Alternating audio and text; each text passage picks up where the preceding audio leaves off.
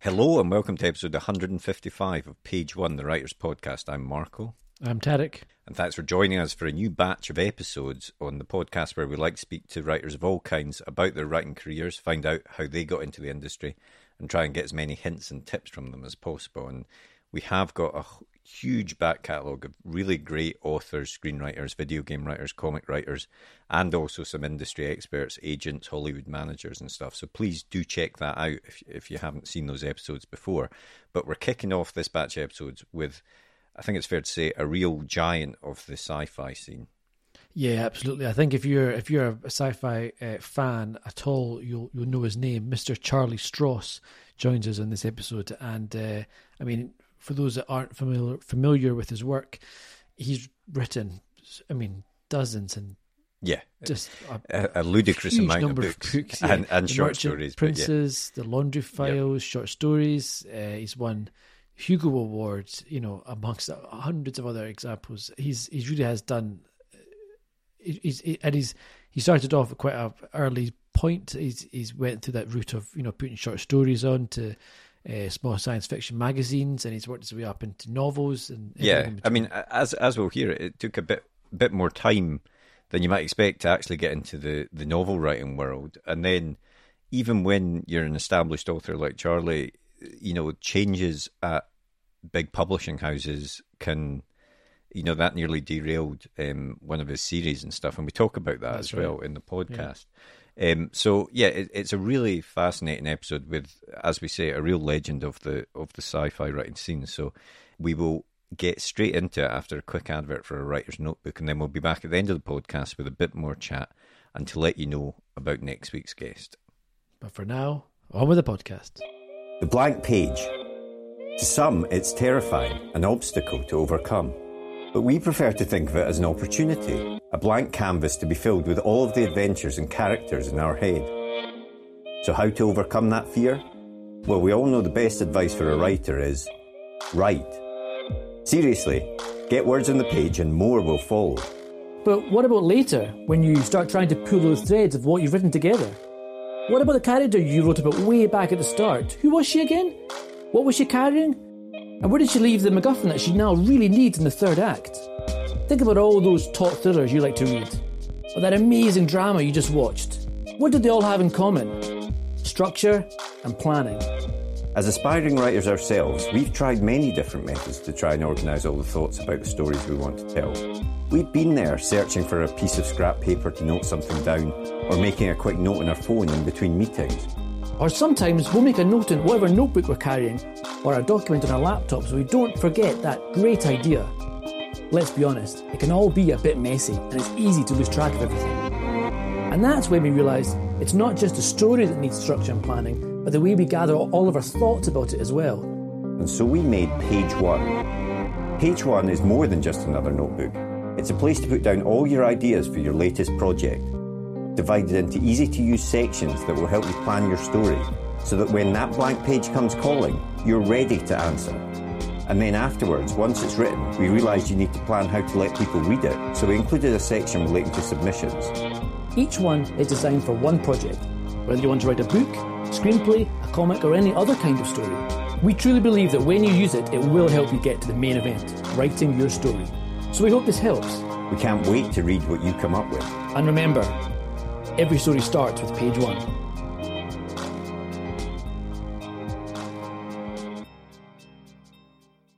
Did you always want to be a writer? Pretty much. Um, my mother, who's now dead, was trying to write a novel when I was a, a wee thing, I think about five to six years old. So I remember her banging away on a manual typewriter at the kitchen table in the early 1970s. And um, as a result, I sort of got the idea that this was a perfectly normal thing adults did. Mm-hmm. So I began writing fiction myself. I actually tried writing a novel when I was 15, um, around the same time I was into D&D, which was not, unco- not that common at that time, mm-hmm. and um, just kept going. So I've been writing fiction since my teens. although it took me a lot longer to get anything that anybody wanted to read. yeah, uh, well, I, I, was going to ask about that because obviously, uh, yeah, you, you you started your writing back then, but it was it was the first published novel wasn't until I think two thousand and three. Is that right? Uh, that's right. It kind of hung fire. I mean, I first began selling short stories in the 1980s. Mm-hmm. My first short story came out in Interzone in, I think, 1985 or 1986. But um, I made a whole bunch of mistakes in the early days, both in, I guess, marketing and pitching myself, and also in what I was trying to write and where I was trying to sell it, which is the most important thing what I was writing wasn't really suitable for the market as such.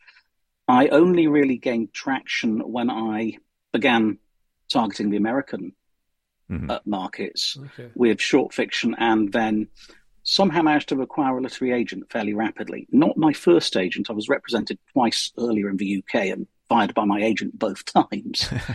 but then, third time lucky, I landed an American agent who knew what she was doing and um, been with her ever since. And that's where we began selling books together.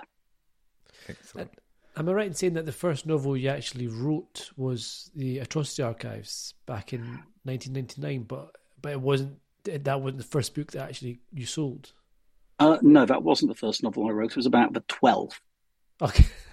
the earlier ones um, I've mostly shoveled under the rug, except for one, um, called Scratch Monkey, which is published in limited hardback by NESFA Press, an American SF, uh, SF fan group press.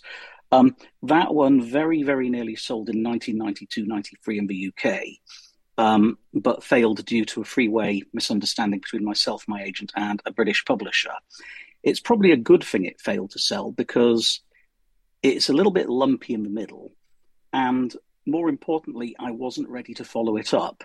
It works as a novel, but I hadn't quite figured it. I, I didn't do any real courses in creative writing. I just learnt by doing. Mm-hmm. And it took me another couple of books before I figured out how to do it repeatably.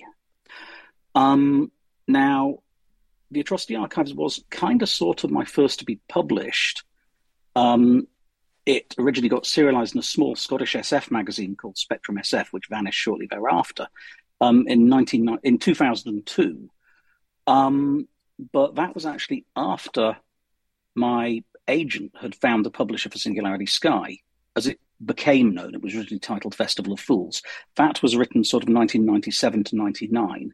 The Atrocity Archives was written immediately afterwards. So there's all these weird overlapping projects the stories that became Accelerando, I started at in, at in 1998 and finished in 2004.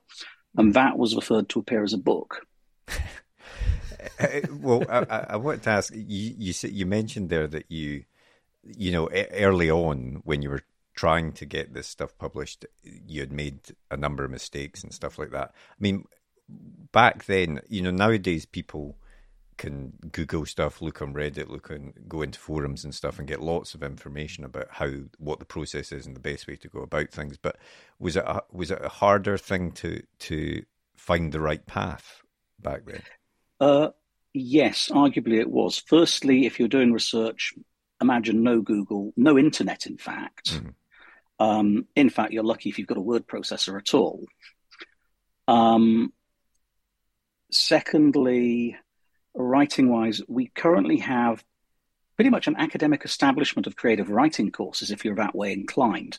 Uh, that just didn't exist for genre fiction back then at all mm. and was embryonic for mainstream literary fiction back then. There were writers' workshops where you'd hole up with a bunch of other writers for a week and hammer at each other's prose, but you had to get plugged into a very specific circuit to even find them, yeah. which took some years of doing. Sure and and obviously you've you've now gone on to write since that um, struggle. You've then gone on to write loads of books. I think it's fair to say. I'm not even going to try and count how many have have now been published, but um, a, a, lot of your books are uh, sort of more than one genre, crossing genres and things like that, which is something that even nowadays we we having spoken to other guests, are told that is always something that is difficult to sell. Agents are always keen to, you know, box you into one category and say this is how I'm going to market you. I mean, did you have any pushback in terms of the types of stories you were wanting to sell, or, Oh, or do you still have that? Yeah. I had tons of pushback. When I first sent the Atrocity Archive to my agent, she rejected it. She said, This is way too cross genre and experimental. Nobody will buy it. It wasn't until I sort of got it serialized in that short magazine, then found an American small press publisher who wanted it if I just add a novella. And then the novella got shortlisted for Hugo. And at that point, my agent sat up and started paying attention. um, but prior to that, she was pretty negative on the Laundry Files stuff, which, which wasn't called the Laundry Files back then anyway. It was just one one short novel um, because it was too weird. Um, it's a comedy spy thriller with a Lovecraftian horror, um, but specifically pastiching British spy thriller authors. I mean, who ordered that? that just wasn't on the map back then. It'd be a lot easier now because I sort of, in addition to me blazing a trail, there are various other authors you can use as reference points for that sort of thing. It's become semi popular. But in 2000 ish, it just wasn't on the map. Um, similarly, the real problem any author faces tr- trying to sell something is who are you selling to? Mm-hmm. You think you're writing for the public readers, but you're not. Before you get anywhere with the public, you have to convince an editor who is essentially managing a production workflow inside a corporation that they like your book and they think it will break even commercially. They know it won't break even commercially unless they, in turn, can convince the publishing organization's marketing team that it will work. Yeah. And the easiest way to convince a marketing person about anything is sell this, it's just like the last one, only slightly different and better. Yeah. Which is why you see so many authors who get boxed into trilogies or series from the first book Yeah. and they never get to do anything else. Now, after about 15 years of failure to launch writing novels from the 1980s to the 1990s, I decided to reboot everything in the late 90s. At that point, I realized I could either stop writing completely and give up or get serious about it. And I sat down and figured out what have I learned from my mistakes. Um, first thing I learned: don't bother approaching publishers yourself. Find an agent as soon as possible. Secondly, start by building a name in short fiction and target the biggest publishers of short fiction currently available. In this case, this was the big American magazines, notably Asimov Science Fiction Magazine, Fantasy and Science Fiction, and Analog. Um, these days, it wouldn't be. Things have changed immensely since that period, but we're talking pre ebook. Um, with novels, I resolved start by writing a novel, make it the first book in a series. Do not go on to write the second book because if the first book fails, the second book won't sell either. Start by writing the first book of a different series in a different subgenre. So you had Singularity Sky, which was the space opera, then the Atrocity Archives, which is the aforementioned comedy Lovecraftian weird thing.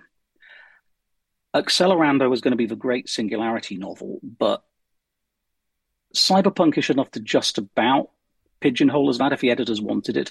But by 2000, cyberpunk was clearly a dying genre. Cyberpunk was big in the very late 70s to early 80s. Um, it turns out a lot of these genres have legs that have lasted far longer than anyone expected. Uh, the new space opera basically dates to the late 1980s, for example. Um, but it wasn't immediately obvious back then what was going to happen. Um, to add to the confusion, when my agent first sold Singularity Sky in the United States, she got me a nice deal from Ace, um, an imprint of Penguin Books. And they wanted Singularity Sky and a sequel. And the contract had a weasel clause in it saying they had the option on my next science fiction novel after that, an exclusive option. Now, a problem happened when my agent got the publication date for these books and discovered that the first one wouldn't come out for two years after we sold it. That's why Singularity Sky showed up in 2003. We sold it in late 2000, early 2001. And her immediate response oh, I should add, I was working as a freelance computer journalist at the time because I was in a dot com when the dot com bubble burst. Anyway, her immediate response was, Well, Charlie, um, there's no point you writing another science fiction novel yet because Ace will not make you an offer for your next SF novel until they've got sales figures for at least the first book and know if it's done okay. So that's going to take a couple of years. In the meantime, why don't you write me a big fat fantasy trilogy or an alternate history novel or something we can sell as not being science fiction to one of their competitors? you wonder how the sausage is made. anyway, this is how the sausage is made. And um, I wrote a book that eventually got published in the original intended form as The Bloodline Feud, but first came out as The Family Trade and the second half of it as The Hidden Family because my editor at Tor chopped it in half. You hmm. could sell twice as many books that way. Um, and that sold to Tor. As a result of which, I found myself juggling a space opera series, something indescribable in the shape of Accelerando, the Laundry Files, and an alternate history parallel universe travel yarn. um, and no, this is a really bad idea. Do not inflict multiple series on yourself at the same time; it will end in tears. Well, yeah, I, I, was gonna, I was gonna ask about that and how you how you juggle between, you know, because the, the both the Merchant Princes uh, and and Laundry Files, especially, have, have gone on to have multiple books over lots of years. I mean, how do you juggle between these two long running series? With difficulty, it drove me up the wall. Luckily, The Merchant Princes has reached what is probably a finale. Um, there's a million words of fiction written over a 20 year period out there. Um, I won't rule out going back to it and writing another standalone novel in that setting at some random future mm. point, but right now I'm burned out on it. As for The Laundry, originally it was just a short novel, then I got to do a sequel novella, then that got turned into a book. When the sequel novella won a Hugo Award in 2005, much to my startlement, um, the publisher came back and said, Can you write a sequel book? So I did. And um, a year or so later, I got an inkling that this needed to be a series. So the Laundry Files actually started really slowly. Whereas after my editor had made the decision to turn The Merchant Princes into short, skinny fantasy branded novels, um, I ended up pushing out six of them in the space of eight years. The Laundry Files book three got written in the last of those years, so it was a slow starter. Mm-hmm. Um, it turns out I don't have the energy to write, on average, more than one and a half novels a year. Um, on the other hand, I'm 20 years older now than I was then, so I've slowed down a lot. Um, the result is I had to shelve a lot of stuff. Singularity Sky and Sunrise went first when I realized there were internal inconsistencies in the universe. I just didn't want to carry on with it. Accelerando turned out to be a one off. Um, Glasshouse didn't sell well enough to justify sequels. So, um, weirdly, I had this thing where my, I guess, science fiction or hard science fiction sputtered somewhat in the marketplace, could never really get past two books in a series before it ended. For example, um, Saturn's Children and Neptune's Brood. Sometimes you run into what's just basically business problems. Um, there might have been a sequel after Neptune's Brood, except those books were published by Ace, who were part of Penguin. And when Penguin was taken over by Random House, um, the Penguin imprints got an almighty battering um, as the executives played mu- musical chairs. Um, I got through three editors in one year at one point, and Ace had been significantly downsized by Random House, as a result of which my agent and I made the decision to change publishers. Um, and that's why no sequel to um, Neptune's Brood, for example. Very often you can't take a series with you to another publisher, so series tend to die on the vine. Mm-hmm. The one weird exception to that seems to be the Laundry Files, and well, the Laundry Files has two Hugos and a Hugo nomination on top, so um, when Ace decided they didn't want to publish more Laundry Files works, um, Tor.com were more than happy to pick up the series. Yeah. I wanted to ask about you mentioned there how you know the the way that these books have been viewed by editors, etc. Uh, had has has gone has gone easier to sell over time as kind of as this kind of weird norms kind of emerged. But how how have these books and I guess science fiction books and these kind of harder to cat- harder to uh, put into a category. How are they viewed by the public in terms of you know compared to like a literary fiction or, or a crime fiction? Are they still quite seen as kind of outliers, or are they more accepted reading nowadays? Science fiction in general is more accepted. Um, the big breakthrough, the big, big first breakthrough, I think, came with the original Star Wars movie back in 1977, 1978, mm-hmm. which went gold. And more importantly, it sold an awful lot of toys because nobody bothered keeping the rights to market toys and merchandise based off science fiction movies. They were tiny back then. George Lucas kept the rights and made $500 million off the rights to make toys. And the result was generations of children who grew up playing with science fiction toys. You then had the gradual infiltration of science fiction into film media, followed by the beginnings of big budget science fiction on TV. I'm thinking Star Trek The Next Generation here. Mm-hmm. Then a stealthy infiltration of science fiction from the grassroots. Um, I don't know if anyone's studied the age demographics of people who watch TV shows these days, but I suspect you'd find that while the science fiction content that makes up probably 50% of the media of the media these days, thinking films, TV, superhero material, never mind computer games, um, while you'll find that it makes up a huge proportion of what people are watching, old folks, folks over 60 or 70, don't pay that much attention to it. It's mostly aimed at Generation X and the younger. Yeah. But a side effect of this has been to kind of legitimize science fictional concepts among the general public. You won't find anybody writing it off as juvenilia anymore. Mm-hmm. And and you've you know alluded to there that in making that decision, you know, to take your writing more seriously, it led to you having to write across a number of genres uh, and different types of books as well. Uh, I suppose, I mean, it's a question that that writers hate, but you know, how how did you, how do you keep coming up with ideas across such a diverse range of of, of genre? Um, one angle is to read outside the core genre. Um, I've got a bit of a magpie's attention span here. I look at something and go, "Ooh, shiny," and pick it up and write something re- related to it. Mm-hmm. Um, another aspect is people always say, how do you get so many ideas? But not really. I mean, okay, I've got about 30 novels out, but you're talking written over a 25 year period.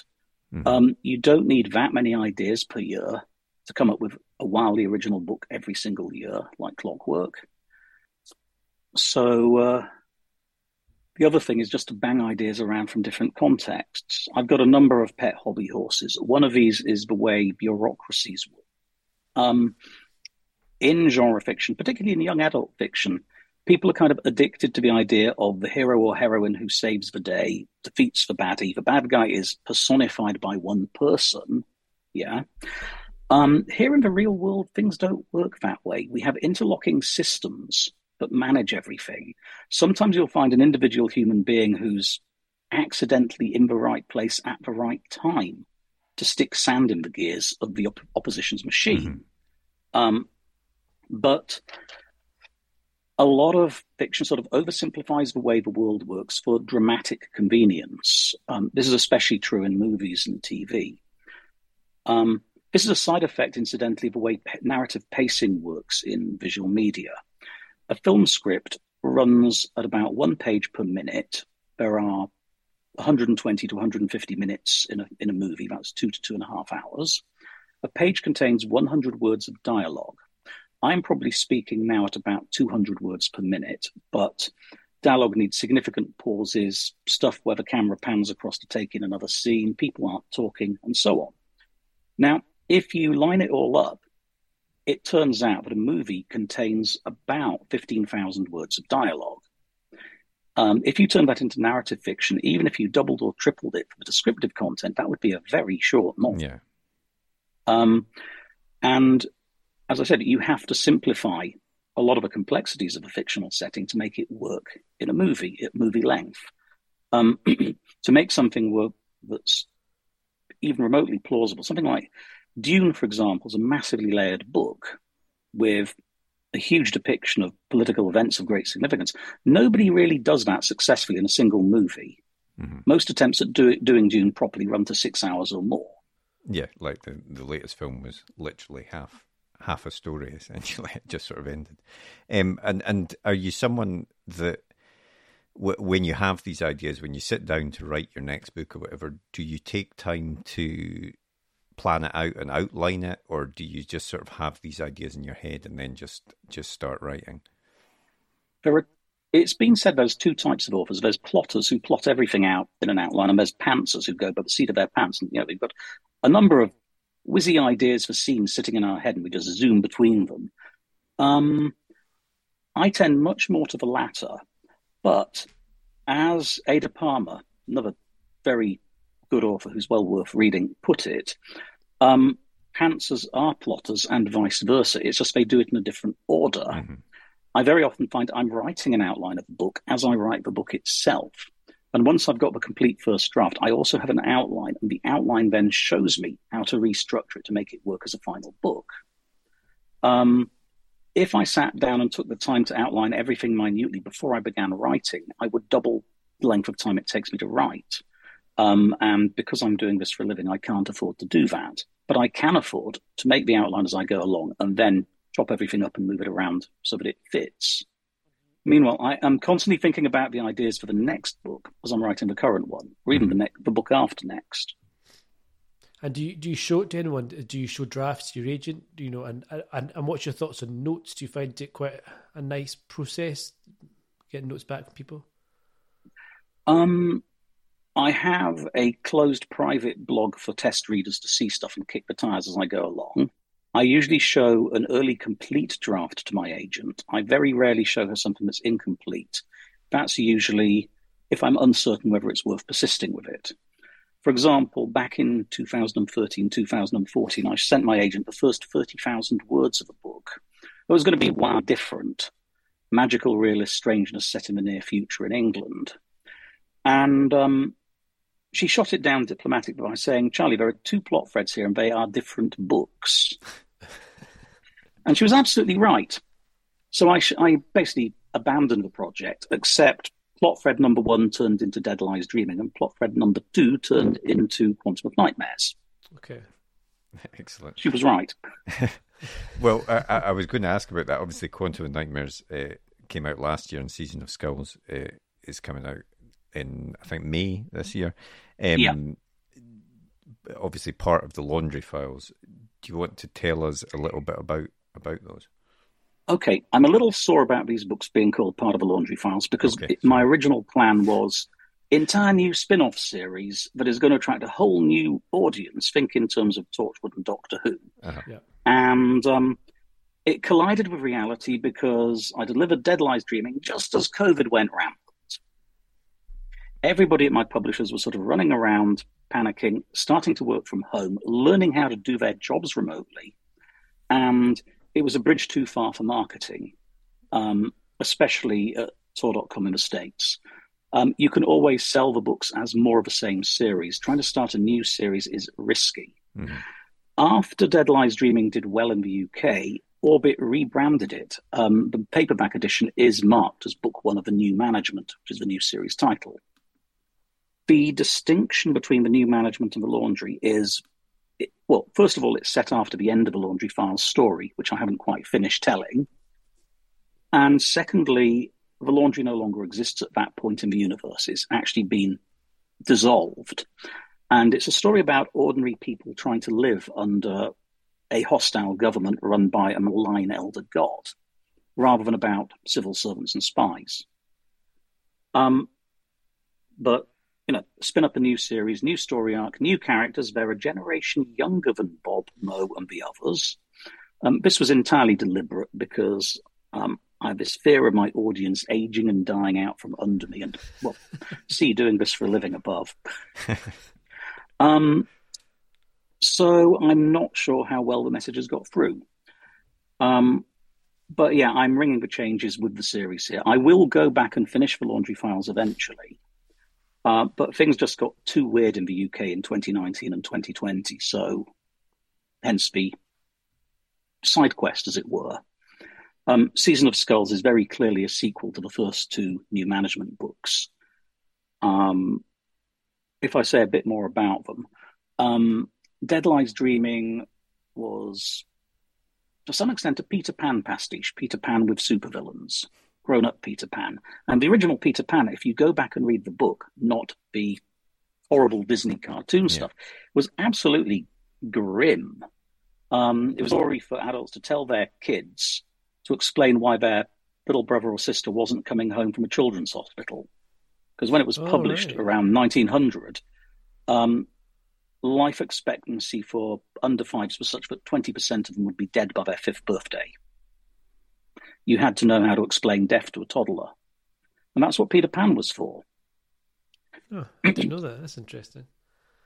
It really is worth reading the book. It is totally mind boggling if you can avoid the Victorian levels of misogyny and um, anti feminism in it. well, and, a, and... and a bit of racism. Um, anyway, I went on with Quantum of Nightmares, which continues the story. And um, as Lois McMaster Bujold said, work out what the worst thing you can do to your protagonist is and then do it to them good and hard. and I figured out that the worst thing I could do to Eve was to inflict Rupert on her, because at the end of Dead Lies Dreaming, she thinks she's done away with him. Rupert is basically magical Ernst Stavro Blofeld, Spectre with sorcerers. And uh, Eve is his icy blonde personal assistant. Um, think very much Meryl Streep out of The Devil Wears Prada. And um, she's taken control of his organization, and then she discovers to her horror that he's left time bombs behind, up to and including assassins, and is trying to manipulate her from beyond the grave. And at the same time, we have another story that is leveraging Mary Poppins and Sweeney Todd. really going um, back for your influences here, then. Oh, yeah. And the third book is more about Eve. Um, my elevator pitch for the first season of Skulls is think Bridgerton meets The Prisoner with Shoggoths. I'm running riffs off Regency Romance um, with tentacles. I have to say we've we've talked to people in, in, in the past who have written a series of books or trilogies, and they've always said that the readership goes down after each book. It drops by the time you get to book three, you're reading about a third of the people who read book one. But but when you look at your book series, The Merchant Princes, the Laundry Files in particular, they seem to buck this trend, and you know yeah. they're actually growing in numbers. Why do you think that is? You're absolutely right, and the answer is because some series do survive.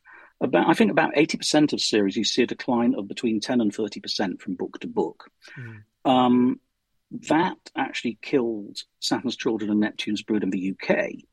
Um, Ace wouldn't take any more in the US, and the sales in the UK, I think the figure I was told was Neptune's Brood was down 40% compared to Saturn's Children.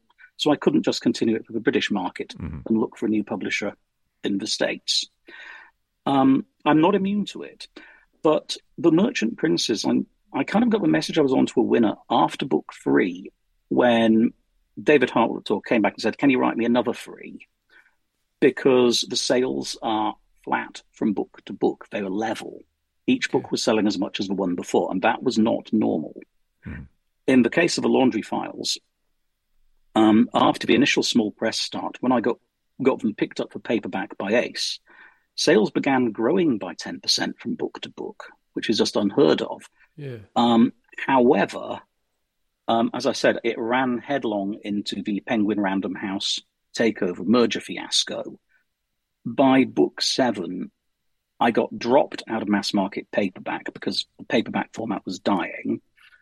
Um, so I was basically appearing in hardcover and ebook. Now the ebooks are actually picking up the mass the mass market paperback sales, but that wasn't something they were bothering to look at back then. And um, apparently some executive at boardroom level said, We have too many urban fantasy series. I want you to stack rank them by sales based on the fourth quarter, um, which is October to December inclusive, mm-hmm. and drop the bottom 50%. Now, the laundry files were hitting the USA Today bestseller charts at that point, um, which is why it was so odd when it got dropped because it wasn't selling official The, re- the, the re- reason it got dropped was because they were going on sale in the third quarter, at the beginning of the third quarter in July. And the way hardbacks are sold in the States is they're sold on a pay, in, pay, pay the publisher in full after 90 days or return for credit. So they'd sell like hotcakes for 90 days, but sales would taper off and the bookshop would return any unsold stock. Sales in the fourth quarter were zero. Um, they, they would be con- continuing in ebook, but again, ebook punters usually bought it first thing out the gate. Yeah. Um, there would be a sales boost a year later when it went paperback and the price of the ebook also dropped. But um, that's how a series that hits the bestseller charts gets cancelled for not selling. That's mental. Yeah, very arbitrary yeah, which decision is, being made. Yeah. Yeah. That is why my agent and I made the decision to walk away from the smoking dumpster fire. um, and and do, do you think as well? For example, I, I picked up originally. I picked up um, Empire Games, not knowing that it was part of the Merchant Princes series. So, uh, you, I think when you're writing a long running series, it's important to have sort of onboarding points for new readers that, Absolutely. That come in. Absolutely. Uh, Empire Games was originally pitched as Merchant Princes the Next Generation. Mm-hmm. And uh, hopefully you got that. We also tested it on some junior editors who hadn't been subjected to the first series first time around and tried to fill in the gaps where they might fall through the cracks because it was a complex narrative. The first series itself is longer than Lord of the Rings, and then to write another one balanced on top of it, mm-hmm. it's a hard ask for readers. Um, but yeah, it's designed to bring people up to speed or to be readable without reference to the earlier series. Yeah. Um, similarly, with the laundry files, there are onboarding points. Um, book one, obviously, but also book five, the Rhesus chart marks a sideways motion. Book seven, the Nightmare Stacks, is another onboarding point with a whole new narr- narrator character. Um, and then we get into the new management books with book 10, um, Dead Lies Dreaming. When, you've, when you've got a, a long running series like these, um, how do you balance the I mean, obviously, you're kind of you're, you're kind of telling these contained stories. You're having the jumping on points. You're having new branching pathways, but they're all within the same story world.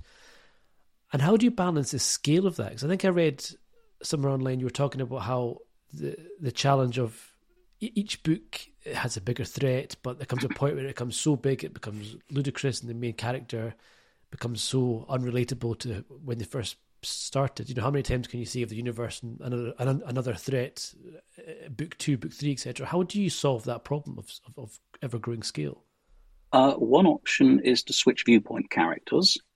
Another is to hold a brief nuclear war and kill off half the characters. I did that in the first Merchant Princes series. Um, another is a perspective shot. Um, again, to reference that first Star Wars movie, the opening sequence with the Imperial Star Destroyer chasing the Rebel ship. Yeah. As you see the Star Destroyer coming on screen and getting larger and larger and larger the whole time, then you cut to the bit where the Rebel ship is being taken on board in this tiny docking bay. Then you cut to on board the Rebel ship and realize it's actually quite big. Mm. Um, you keep panning back to get bigger and bigger scales in the laundry files, um, there's a problem with the protagonist getting more powerful over time as the situation levels up. Uh, in the new management books, I cut to completely different characters. And this isn't a spoiler, I promise, because it happens in the first chapter of uh, Season of Skulls. Eve, the protag- one of the main protagonists of the first two books, uh, meets Persephone Hazard from the original Laundry series, and she is absolutely terrifying. Now, Eve, as I said, uh, she's taken over magical spectre effectively. Um, she's taken over from Blofeld. She is a she is fairly badass, and then she meets somebody who absolutely terrifies her, who is supporting cast from the earlier series. Mm. And this sort of thing is how you give the reader a perspective view on what's going on without kind of overloading them. Yeah. And and is it is it fun? Do you like sort of doing that, revisiting older perspectives or characters that you, that, that you personally probably haven't written in for for a while. Oh yeah, I love hanging gun, putting a Chekhov's gun on every mantelpiece, yeah. and then pulling the trigger several books later. Mm-hmm. Um, in Empire Games, Rita was a gun I placed on a mantelpiece in I think chapter two of um, the Bloodline Feud, aka um, I'm forgetting my own book titles. this is crazy. Family Trade. Um, oh. AKA a family trade. Yeah, Rita is sort of referenced, but not by name, in about the first chapter or two and then suddenly turns up as a main protagonist in the new series set about 18 years later. And you don't realize it's the same person until two thirds of the way through the first book mm. in the new series, at which point it becomes a really major plot point. Um, similarly, there's similar stuff going on with the laundry files, where our protagonist, Bob, who's a very unreliable narrator, is banging on in the first book, if you trust the archive, about his psycho ex, Mhari. Then Mhari turns up in book five, and we get a different external perspective that Mhari is not as psycho as he thought. They were just famously unsuited for each other. And then book nine is told entirely from her point of view, and we get a very different perspective on Bob. Um, and this is sort of how you do viewpoint shifts and use them to pull the rug out from under the reader's feet, not by contradicting what they already know, but by expanding the frame around it. Mm.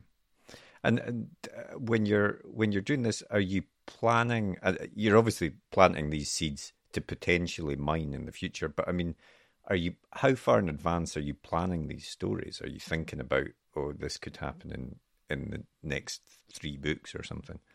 There are some things which are entirely random happenstance, which suddenly occurs to me to have an idea for a book I can write based on something that I'd almost forgotten about from some books ago. Mm-hmm. So it looks planned, but isn't actually. It's just juggling juggling ideas that are already out there.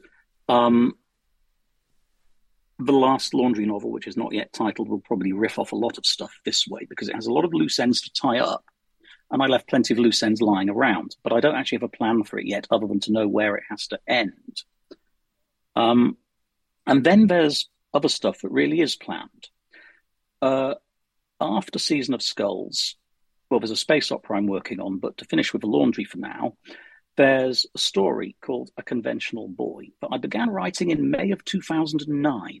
Oh, wow. And then had to shelve for a while. I couldn't quite figure out how to do it properly back then. Um, anyway, it's with my editors now. It has turned into a short novel rather than a long novella. It's more than twice as long as Equoid. Um, it's about half the length of a regular laundry novel. It's about a character called Derek the DM, who first gets written into the book significantly in the Nightmare Stacks, which was book seven of the series. So this is going to come up about five books later. He gets a book of his own. And it's been sort of brewing for 13 years.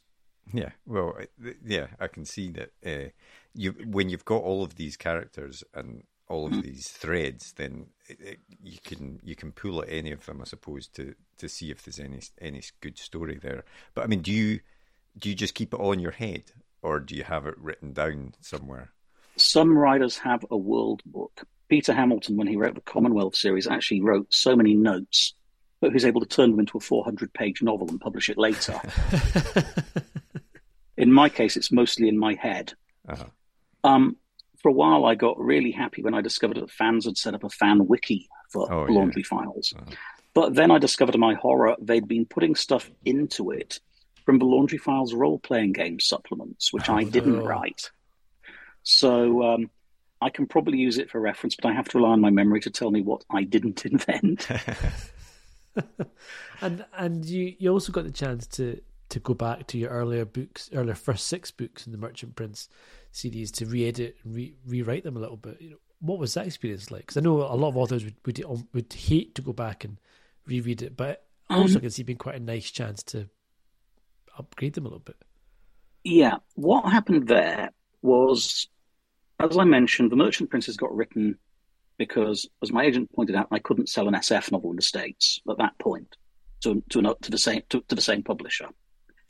So uh, we ended up selling the Merchant Princes series to Tor, which is not Tor.com. They're trademark compatible companies within the same multinational. And uh, Tor bought world English language rights, which means they'd have the right to market it in the UK. Now, because of the way publishing works, they don't actually do that directly. What they do is they try and sell the rights to a British publisher. And Tor is part of Macmillan, who also owned a British publisher called Pan, who you might have heard of, Pan Macmillan. And a few years earlier, Pan had done a survey which discovered to their great disgust that the Tor brand name was better known in the UK than Pan as a science fiction imprint. This is why they now publish SF as Tor in the UK. Right.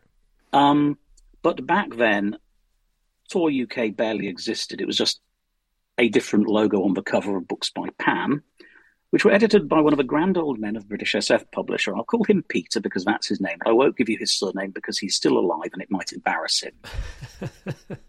uh, he was an old school editor of the, of the kind who never did less than one bottle of wine with a lunch with an author. Um, I swear I once saw him finish three bottles of wine. and um, what happened was the my editor and the guys from Tor went over to the London Book Fair and did the rounds for publishers and tried to convince them to buy it. And I got some feedback from my editor saying, you know, it's really dismal. We talked to Tor you to Macmillan in the UK, but they won't take the Merchant Prince's books.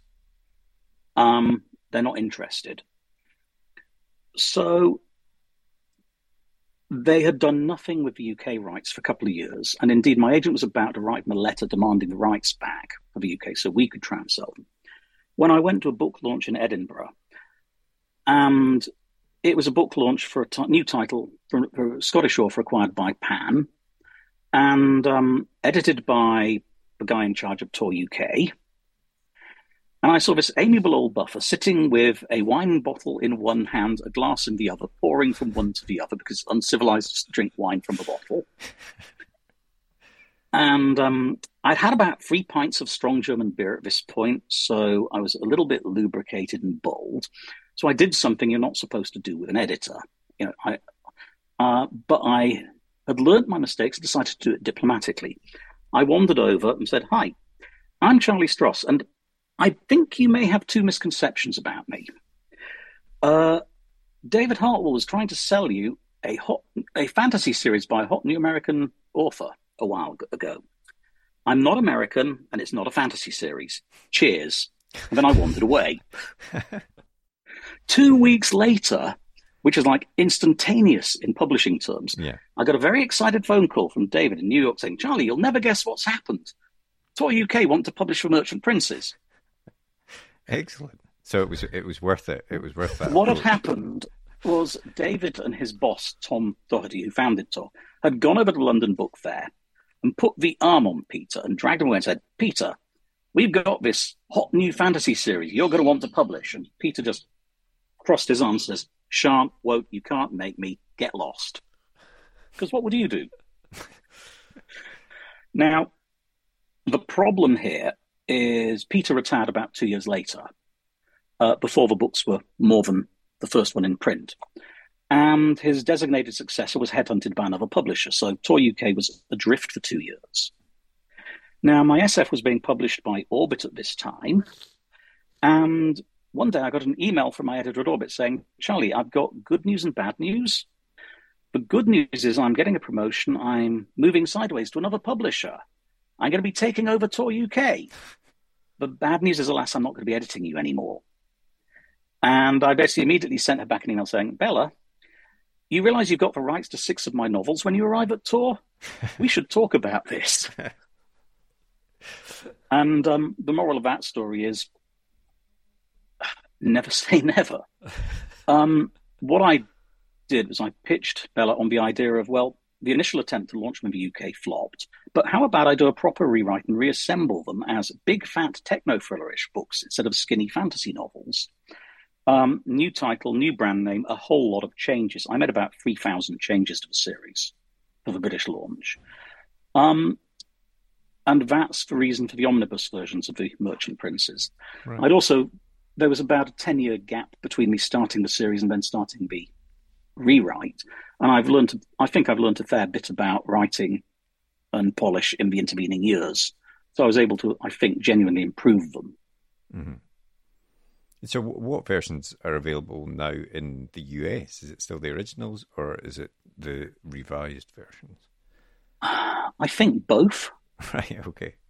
Tor USA picked up the omnibus editions and pushed them out. Um, there are still copies of the first series version floating around, though. Uh-huh. Um, I don't think they deleted it for any reason. Okay. Why would they? Yeah, no, uh, uh yeah, but very interesting. So, uh, what what is what is next? You've got this uh, novella that's turned into well, what was it? Yeah. A, a, short story turned into a novella. A short novel. short novel. Yeah. Um, um, anything? What's happening next? Okay, what's next is Season of Skulls, the 3rd new management book. Mm-hmm. This is almost certainly going to be followed by a conventional boy. It's not yet clear how it'll be published. It may be a standalone short novel, or it may be the centerpiece of a short story collection of laundry short stories. Okay. Don't know yet.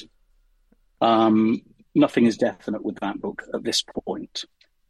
Looking further beyond that, I know I need to write at least one more novel to finish the original laundry story seri- series story arc, which explains what happened after the Nightmare Stacks and how Bob and the crew arm wrestled with the new management, um, which leads to setting the scene for stuff that happens before Dead Lies Dreaming. Mm-hmm. Um, I basically had to leapfrog one series to start the other. There, looking beyond that, things get increasingly vague. There may be a fourth new management book. I don't know yet. Um, nobody makes these decisions until they've got some sales data and reviews for the third book. Sure. Meanwhile, I keep getting distracted from something I began in 2014. Um, which is to say, um, a new space opera. I've been stuck writing Laundry Files and Merchant Princes for over a decade at this point. So I began writing a new space opera, got most of a draft finished in 2016, at around the time I was parting company with Ace. And I sent the first draft to my agent, and she was very uncomplimentary about it and said, This doesn't work. So I began work on a rewrite, and then all sorts of real world catastrophic stuff happened. Um, my parents were pretty elderly. I mean, as you probably know from looking at me, I'm 58 now. Uh, I lost my mo- my father and then my mother in the space of uh, two two and a half years. Oh, to be fair, they were both over 90 but uh, that kind of sours you on whatever work project you're working on at the time mm-hmm. creatively. In addition, I lost a very close friend at the same period. And then, just as I was about to get back to work on it, COVID 19 says hello. Um, all of these things are pretty severe emotional disturbances. So I just left the space opera on the shelf until fairly recently. I am back at work on it in between getting called on to edit, polish, and do production work on the current laundry and new management stuff. Um, but if I'm really, really lucky, I might finish it completely within the next year, in which case maybe 2025 will see publication of Ghost Engine, which is hopefully the first of a new space opera series, or at least a solid standalone. And what I set out to do with it, um, I am not going to I wouldn't dream of attempting to copy or clone the, Iain Banks's culture works. Iain is sui generis. There's nothing quite like his work.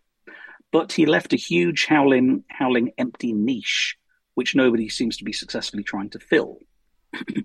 so, what I decided to try and do was set out to write a high concept literary space opera mm-hmm. that explored stuff from a perspective nobody else was using and use it to create a setting again not for a series of novels where you have a protag- hero protagonist who continues from one book to the next but a setting in which i could write stories about different people and ghost engine is set two-thirds of a million years in the future if you've read my time travel novella palimpsest um, it relies on the premise of a wormhole generator that can generate gates between different places in space time, and it's used for time travel by a shadowy organization called the Stasis, who are effect- effectively the Time Patrol, and who colonize a two trillion year span of Earth's past and far future.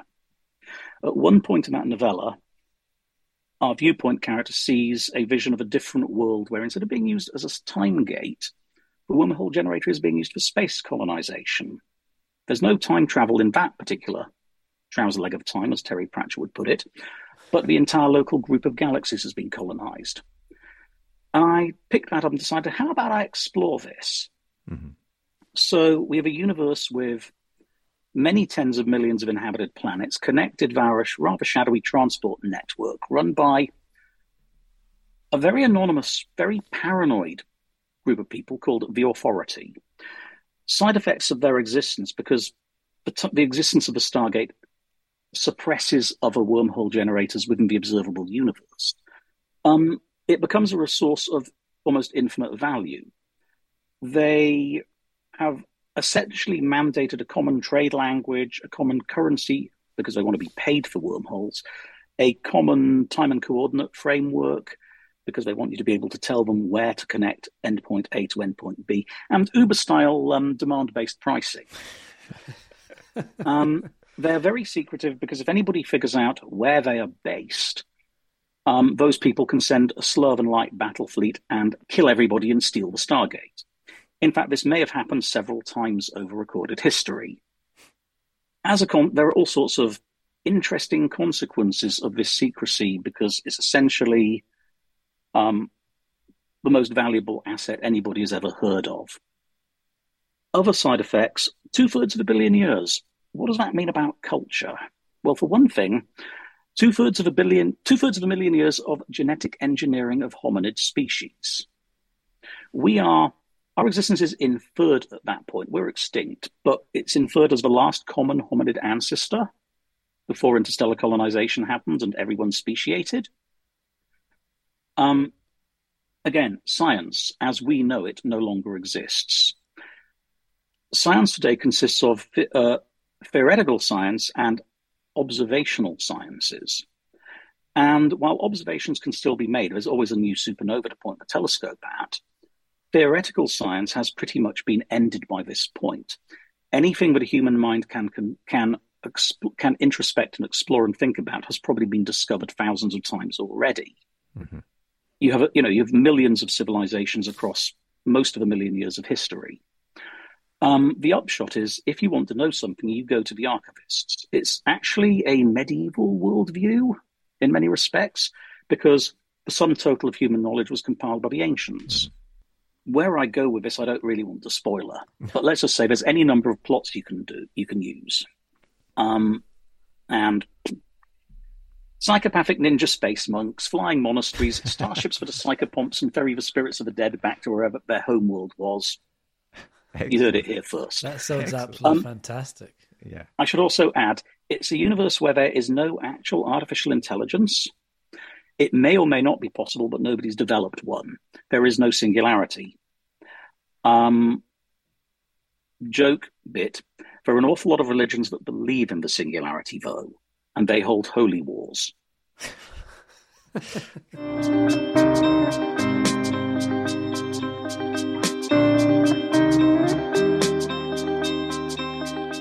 what was the last book that you read? Saint Death's Daughter by C.S.E. Cooney, which is a rather odd fantasy novel. Um, I can kind of recommend if you're interested in uh, reading more about families of necromancers with highly regrettable habits. okay, cool. Uh, what about the last film that you watched? Um, I don't really watch movies or TV. That's fair. Combination enough. of mild ADHD with retinal trouble. The style of camera work this century has an awful lot of tracking shots and zoom and panning and blur and jerky cam. And to me, it just looks totally muddy, like the blurred zoom background behind me. okay. If the camera doesn't dwell on somebody for long enough, I can't see them. Yeah. Fair enough. well, in that case, we'll we'll wrap up with the very final thing we do, which is a super quick fire either or. And uh, I always say there's no right answer here apart from perhaps one. But we'll start off with uh, Star Wars or Star Trek. I hate both of them. if you had to I'll pick settle, one, though. I'll settle for Doctor Strangelove if that's okay. okay, okay, fine. uh, um, night owl or early bird? Um, it's a bit random. Um, I'm actually regrettably boring these days because I'm mostly staying at home because COVID. So I'm mostly up around 9 a.m. and in bed by 11 p.m. But Uh, I've been known to oscillate around the clock a bit. um, music or no music when you're writing? Music, but it needs to be something that is sufficiently over familiar I can uh, zone out and mostly ignore it. Yeah. Uh, a fancy restaurant or a takeaway? Ideally, it would be fancy restaurant. Unfortunately, this is the era of the plague. Yes, quite. Uh, and the last one, real book or ebook? Ebook only.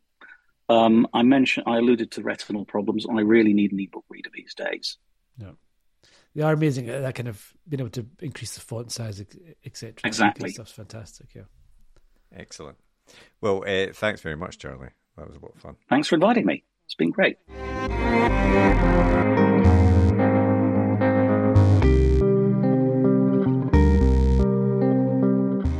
Well, thanks very much to Charlie for coming on. I thought that was a really fascinating chat. And, Oh, that was great. you know, eh, amazing that you've got this situation where there's sort of different versions of the same books in the. UK and the, and the US now. Um, very strange. Although not the only author, because I read recently, um, I think it was on a, on a writing forum that we're both on actually, someone was saying that um, David Mitchell uh, of Cloud Atlas fame, there are two completely different versions of Cloud Atlas Oh, is that right? in the US and the, the UK. Oh, that's Yeah. interesting. Which apparently makes is one of the reasons why this, the film is is perhaps a bit jarring to UK viewers. I think. Oh, very interesting. Uh, no, but I mean, that was a fantastic chat with Charlie. Um, and as we said at the start, I mean, you look at the guy's output and it's just, and it's so eclectic. Like his, his books don't really, you know, follow a pattern, um, the pattern that I'm sure a lot of publishers would, Yeah. would rather that they follow. So that, you know, we've often heard that kind of, we want them to fit in a genre so we can market them properly. Um, but he kind of just breaks all the, all the conventions. Well, in that a- as he said, when when your when your story that you're being told not to write then goes on to win awards, uh, yeah, that changes a lot of people's minds. that's exactly right. So yeah, no, um, uh, you know, if you've not read Charlie's books before, I highly recommend it. Season of Skulls, the new one, is out uh, next month in May, uh, and yeah, there's a whole huge back catalogue of his books there as well. And uh, I look forward as well. Hopefully, we'll get that space opera one that he was telling us about as well. Oh, that sounds done. great. I know. Yeah. Um, but uh, we've got another great guest next week as well. Yeah, next week we're chatting with Stig Abell, who uh, has a really interesting route into the industry. Like so many others, he started off uh, working in the media. He was Press Complaints Commission. He worked at the Sun, LBC Radio, editor of Times Literary Supplement, and then he's gone on to write a couple of factual books. And he's got his first ever crime fiction book out uh, next month. Yeah, I mean, he he currently presents the Times Radio breakfast show. So, you know, he, t- he was telling us he gets up at three a.m. Yeah, tries to squeeze a bit of writing in, you know, and and then he's got young kids as well. I'm not sure how he fits in any writing. bed at half so- past eight. Yeah, exactly. you know, it's incredible. Uh, All of that and actually writing books. Yeah, but it, it was again a really fascinating chat with someone that clearly has a great love and knowledge of books and particularly um, Yeah. sort of crime fiction. So yeah, it's it's really worth tuning into that one. So please do. But before I do my usual spiel about rating and reviewing, Tarek, we got an email in our absence. What? Yes, uh, and uh, you it is an email that will please you because Wow. it talks Did about my, e- did my mum email us? it, well, it's not even from your mum.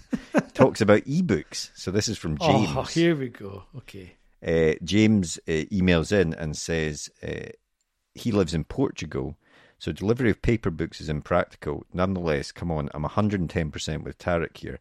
I save so much self, shelf space. Uh, easy for you to say. I can easily sample before I buy. I can return within seven days. I can adjust text size. I can highlight and take notes as I read. I can take thousands of books with, with me wherever I go. And he also says, I love the podcast. Well, That's the most important part. that's the the sweetener. That's, yeah, I mean, James, you're preaching to the converted here, my friend. That is a laundry list of why ebooks are simply the best format to read your books in, period. And, uh, and we've kicked off. is in the Charlie. Charlie agreed with you, so it's a it's That's a right. it's a fine day for you. Oh, mark what a mark day. this day what a down. lovely day. But uh, yeah, if if you have enjoyed this episode, uh, please do uh, take the time to give us a rating and review on Apple Podcasts. That really helps us to continue to get great guests on the podcast, particularly if you're giving us a five star rating. So please do consider doing that. And of course, if you want to get in touch, you can always send us an email to podcast at writegear.co.uk or you can get in touch on the Twitter machine, which is uh, at UK page one. If it's working, yeah, thanks to there's not some kind of dog overtaking the site at that point. Yeah. And uh, or if you want to avoid all the politics and go via Mastodon, you can get us at writing.exchange forward slash at page one pod. There you go. What a start to the season. He got that without I, even today, starting there. Again, I just feel like I'm on fire. This is incredible. well, uh, yeah, thanks again for tuning in, and we'll speak to you next week. See you later.